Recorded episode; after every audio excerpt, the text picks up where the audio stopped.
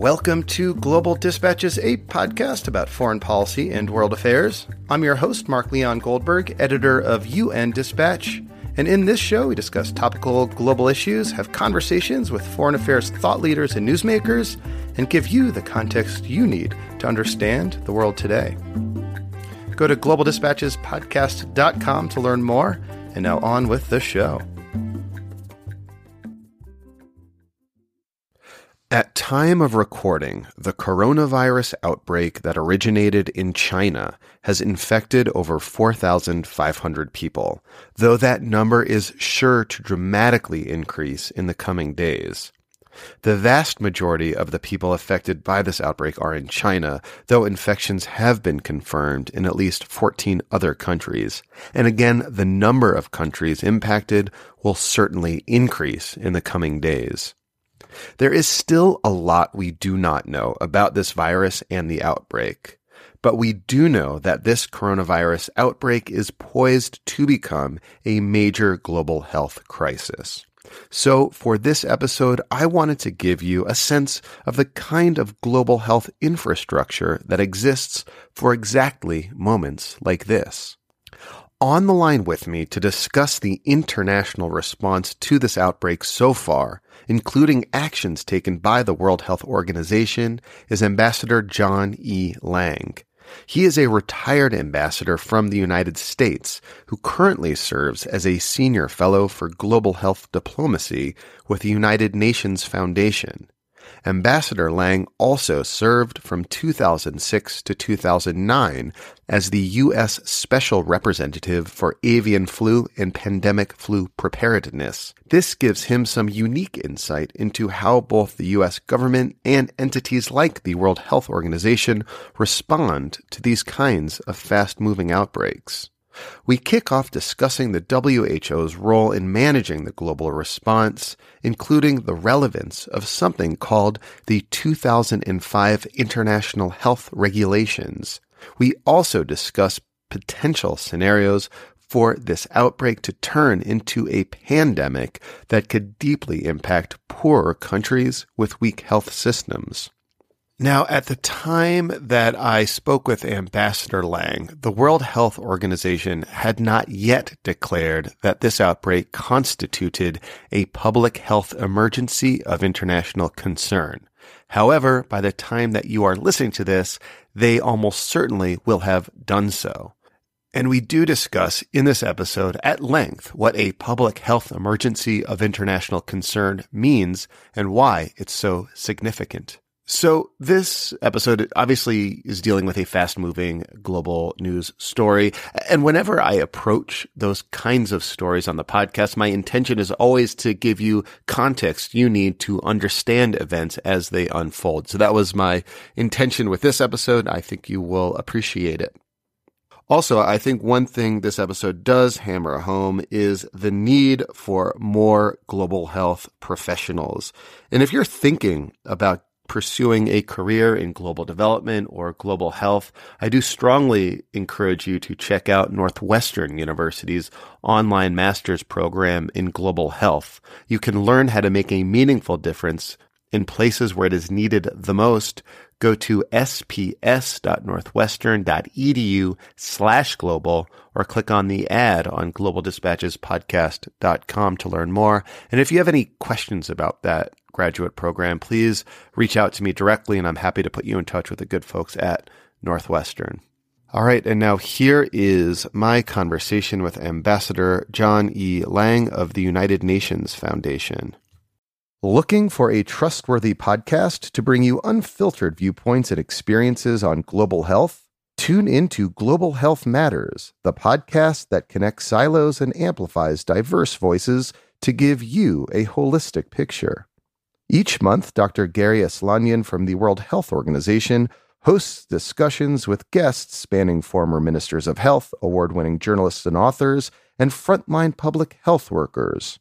Join listeners from across 180 countries for an exciting season 4 launching in June. Global Health Matters is available on Apple Podcasts, Spotify, and YouTube. Uh, today, uh, January 28th, Dr. Tedros met with the Chinese president um, Xi Jinping uh, in Beijing, uh, and with him were uh, the WHO regional director for uh, that region, plus uh, the head of the WHO emergencies program, Dr. Mike Ryan. So you, you're dealing with the highest level people in WHO who uh, will focus on this particular issue. And uh, Tedros himself said afterward, stopping the spread of this virus both in China and globally is WHO's highest priority.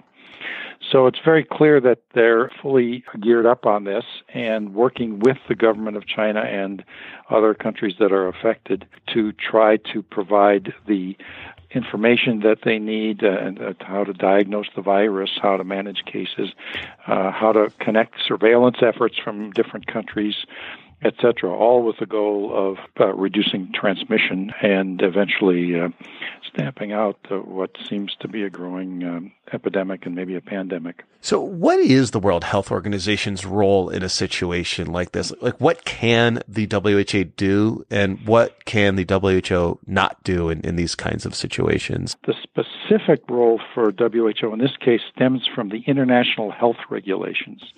Uh, and that's something, uh, it may not sound very exciting when you say it stems from regulations, but it's really uh, uh one of the few areas of international law dealing with global health. The, the regulations themselves uh, stem uh, from efforts way back in 1851 when there was the International Sanitary Conference. And the efforts then to revise the international health regulations uh, over the years occurred to the point where they had to be expanded from their original focus, which was just cholera, plague, and yellow fever. And um, in the early 2000s, uh, the severe acute respiratory syndrome, SARS, uh, came about, and that really spurred the effort to finalize the uh, new regulations that were finally adopted by the World Health Assembly, that's all the member states of WHO, now 194 countries, um, in the year 2005. So you're saying it was really like the um, the problematic global response to the SARS outbreak, which also was a coronavirus that originated in China um, in 2003 that led to a revamping of these new international health regulations in 2005. What went wrong in 2003 and how does that 2005 international health regulations sort of offer a remedy to what went wrong? Yes, uh, uh, when SARS first came about uh, in, uh, uh in, February 2003 uh, and ended up killing 774 people and infecting 8,098 people, it, it really sent shockwaves around the world because there was so much fear and confusion. What was the cause of this? What was the source, the modes of uh, spread, uh, the appropriate interventions, etc. And SARS had a 9.6% case fatality rate, which is uh, about triple to what uh, the um, current novel coronavirus has. Uh, and it uh, and there was a question of uh, uh, what seemed to be a lack of transparency on the part of the government of China. Uh, so the this while there had been contemplation of updating these uh, international health regulations prior to SARS, SARS really spurred this, and they were quickly produced by 2005, and, so that it would bring about a, um, a, fundamental requirement on the part of every government that signed up for this, and every member of uh, WHO did sign up for it, um, that um, they would uh, uh, accept the legally binding requirement to uh, build their own capacities to detect, prevent, and respond to emerging health threats. And it establishes important norms and guidelines to share information and, and, and report quickly uh, possible uh, health emergencies of international concern to the World Health Organization uh, so that this can be coordinated at the global level by WHO. So WHO is really the repository of the uh, uh, uh and the secretariat for the international health regulations and it really has set the norm for how countries should respond uh, and uh, and be transparent in their response. And it really uh, has made a major difference in uh, global health. So, how, how are you seeing the international health regulations being applied today in response to this coronavirus, for example? Well, for one thing, uh, there's uh, uh, the importance of transparency. Now, Dr. Tedros has said how, that he appreciates the seriousness with which China is taking the outbreak and its commitment from the top leadership and the transparency it's demonstrated, including sharing data and genetic sequence of the virus. There have been some who've complained that China should be more transparent uh, than it uh, has been in terms of sharing uh, not just uh, the uh, uh, information, but also the data. But uh, on the whole, I think this is a, uh, uh, and I'm not the expert on this, but I think it's a much better uh, emphasis on the transparency than than was witnessed back in 2003. So that's a clear example of how the IHR have made a big impact. But I think the biggest area in this is the public, that whether or not WHO will declare a public health emergency of international concern. They call that a and, FIC, uh, right? A FIC, uh, based yeah, on its acronym. Some people call it. Some people call it a FIC, some people call it a PHIC, and I was in a conversation with some of the world's experts on it, and nobody could agree on. What's your preferred nomenclature? Uh, I, I like PHIC. PHIC. Well, we'll, uh, we'll go with PHIC then, but that's basically stands for the Public Health Emergency of International Concern, and this is essentially the most dramatic step that the World Health Organization can take by to invoke this emergency, which I suppose probably triggers other aspects of the international health regulation can you just sort of describe the process that leads to that declaration? Because as we're speaking now, that declaration has not been evoked. There was one meeting of outside experts that are advising the uh, executive director, the director general of the World Health Organization on this, but uh, in that meeting, they declined as of yet to declare that emergency. Um, could you describe the process behind the PHIC and then if the PHIC is invoked, is declared, what that means in terms of those international health regulations, what additional obligations are required uh, by member states of the World Health Organization upon that declaration. Yes, the um, the, the, way uh, the PHIC is defined, there are basically three essential criteria. Uh, it needs to be an extraordinary event uh, with a risk that constitutes a public health risk to other countries through international spread and uh, potentially uh, requires a coordinated international response. Now, uh, the Director General uh, does not just make this decision on his own or on or on um, her own, as uh, his uh, uh Dr. Tedros' predecessor was Dr. Margaret Chan. Uh, instead, there's an emergency review committee that meets, and these are true experts in, in public health, uh, and they meet as they did uh, last week to discuss whether or not they will recommend to the Director General to declare a PHIC, uh, and the, it, then it is up to the Director General to make the decision. When the committee met last week, it was uh, uh, split down the middle, and uh, in terms of whether or not to recommend to the director general to declare one, and he decided not to declare it at that time. Uh, I uh, I myself was surprised by that. I thought it met the definition of a public health emergency of international concern, but I have to say I've since uh, heard from some people who believe otherwise that there just wasn't enough data they weren't sure whether it was any worse than seasonal influenza. The severity at that time wasn't yet clear.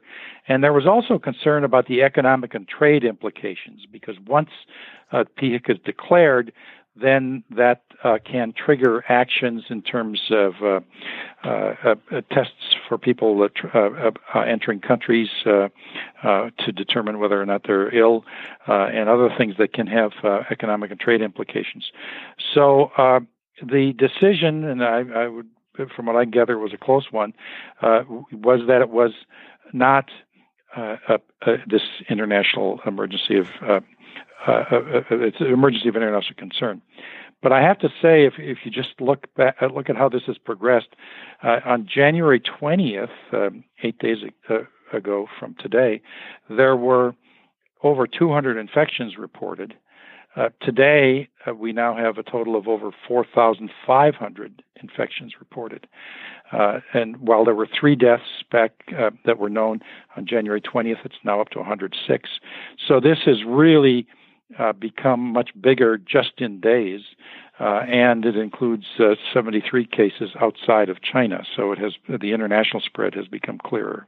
I was just on a conference call uh, earlier today with. Um, uh, WHO staff saying that once the Director General returns from China to Geneva, they expect that he soon thereafter will reconvene that emergency review committee to determine whether or not now is the time to declare this PHIC.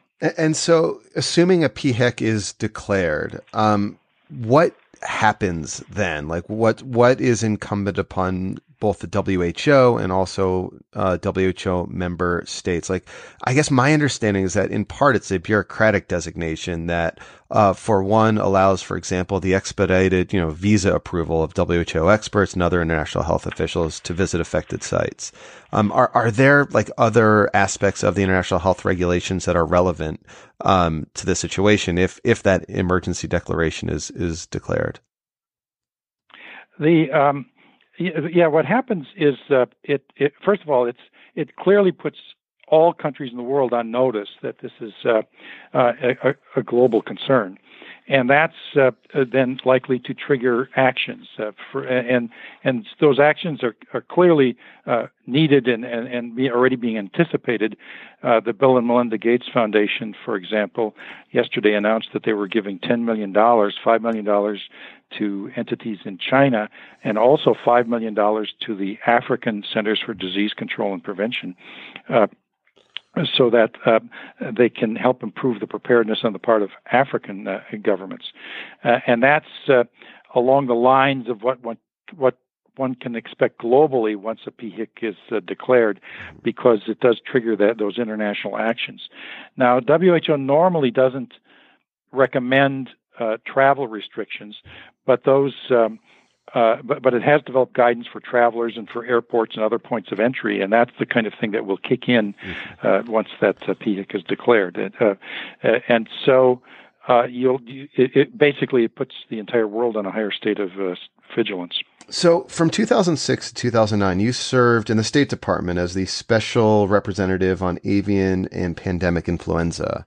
Um, presumably you um, game planned and went through various scenarios for situations like this.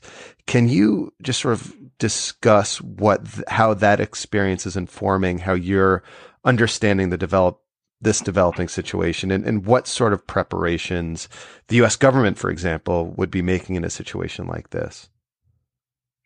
Yes, uh, uh, while I'm no longer in the State Department, um, uh, it, that whole experience is informing me. But I have to say, there are people who were very much involved uh, in uh, the planning uh, uh, for a possible uh, pandemic influenza stemming from the H5N1 virus back in that period, 2006 to 2009, when I was working on this, who are, who are still in the U.S. government, uh, including at CDC at very high levels.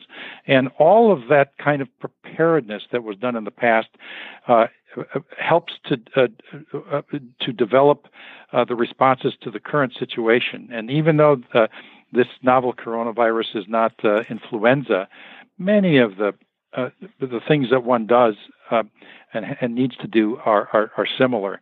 Uh, for example, uh, there were a lot of uh, studies and modeling done uh, during the presidency of George W. Bush on the idea of whether the U.S. government should close its borders uh, if uh, to try to keep out the uh, pandemic. Uh, and the, all, the conclusions were that it uh, would uh, give only maybe a week's worth of gain uh, if you tried to close the border because uh, th- there's just no way to completely seal off the United States. Uh, and and you can't just uh, do that kind of thing without having major disruptions to not just uh, uh, people crossing borders, but uh, but trade, uh, and uh, could really cause much more harm to the U.S. economy than any good by gaining a sh- short amount of time by closing the border. So, and that's something that I would assume uh, will apply now also, and particularly since we already have some cases in the United States and people being uh, uh, checked right uh, as we speak uh, as to whether or not they uh, have the uh, novel coronavirus. Uh, it's just the kind of thing where it sounds easier. That, it sounds so obvious. Well, let's just close the border and we'll keep it out. And all the studies and, and modeling indicate that that won't won't work. So that's one of an, one example of some of the studies that were done to prepare for pandemic influenza that would apply now. In the coming sort of weeks and even days, are there any indicators that you're going to be looking to that will suggest to you one way or another how this uh, situation is is unfolding? Yeah, we're talking days and uh, uh, maybe a few weeks to see how this unfolds. Uh, uh, one of the keys is human to human transmission. Uh, if that is self-sustaining, that is a major concern. Uh, and that was the concern back when we were worried about H5N1, which was known as bird flu. Uh, you had a, just a few cases within families of human to human transmission, but mostly it came from very close contact with poultry that were infected by H5N1. Uh, in the case that we're uh, dealing with now with the novel coronavirus, initially uh, it seemed that the only people who got it were at uh, these uh, wet markets in um, that were near Wuhan uh, uh, in China, and uh, those live markets with uh, with animals, and some speculate that this came from bats. Um, uh, th- th- they were the ones who were getting it. Since then, there has been human to human transmission, and um, it's already present in uh, most, if not all, major cities in China. Uh, so uh, that's probably the single most important factor in my mind as to uh, uh, what the future this holds. Another factor is what, what, what an expert would call the R naught factor. It's the reproductive level, and and if if it reproduces at a level of less than uh, uh, one. In other words, every individual infects less or fewer than uh, one other person. Then you uh, then eventually this dies out. If it's more than one, then it will spread. And right now the estimates are it's about 1.5 to 3.5. Uh, so that, uh, and while it's very early to get some of these estimates, if that were to continue, that would mean this will spread and not be quickly uh, uh, eliminated. And once, if it is spread, then one of the key things is to limit uh, population uh, mobility, uh, what they call social distancing. You, and what they've already been doing in uh, China, especially at the time of the Lunar New Year celebration there, is to cancel mass gatherings and close schools. And uh, you can urge people to work from home um, and other things so that it, by limiting that population mobility, you can try to uh, keep uh, many people from becoming infected. Um, okay. Well, this is, is there anything else you think is worth emphasizing or discussing or pointing out about the global response or, you know, just in general, the situation? Yeah, I think uh, one of the important things that's uh, come about um, in uh, the years uh, since SARS uh, is not only the international health regulations, but certain norms uh, for uh, sharing of data. Uh, for example, the Global Initiative on Sharing All uh, Influenza Data, called GISAID, uh, is a platform for open and timely sharing of influenza data and for building trust. and the theory is that transparency brings about confidence, which which brings about rapid sharing of critical data. And uh, uh, China has uh, uh, released uh, genome sequencing through GISAID, and uh, China, Japan, Thailand, Taiwan, and the U.S. have been sharing genetic sequence and metadata in this, this situation. And that's so it's it's not just a matter of uh, uh, one entity out there, WHO and its international health regulations that are dealing with this globally, but others also uh, that that are working to uh, try to uh, help uh, scientists uh, analyze this. Uh, the, the, pharmaceutical industry will be working on vaccines uh, once this the viruses themselves are available for that, and that will uh, possibly then become a, a longer term solution, even though it takes many months to put it together. Um, and um, there's one other thing I think is very important to, to mention that, that has occurred since uh, uh, in this period uh, uh, since SARS, and that is the global health security agenda. It was launched in uh, February 2014. Uh, it has about 60 or 70 uh, governments that are involved in it and, and many other institutions, um, including the United Nations Foundation, where I work. Uh, and that has uh, been an effort to try to promote uh, uh, and help countries to build the capacities that they need under the international health regulations. Because even if you say that these uh, international health regulations are uh, uh, out there and accepted by all countries, that doesn't mean all countries, in especially low and middle income countries, have had the capability to build up their capacities laboratories, trained staff, etc., that you need to monitor infectious disease outbreaks such as this one.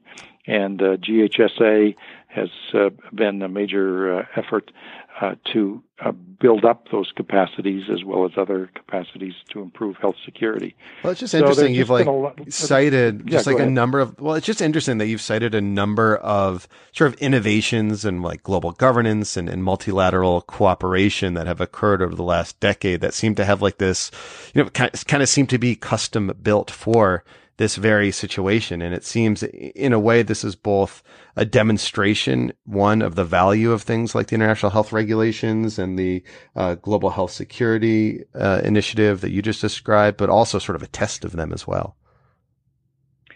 Yes, but I think uh, uh it is a test. But I, uh, my concern is that uh, despite all the efforts that have been done over the last several years to focus on these needs to build capacity uh, uh, on uh, uh under the international health regulations, in, in, especially in lower middle income countries.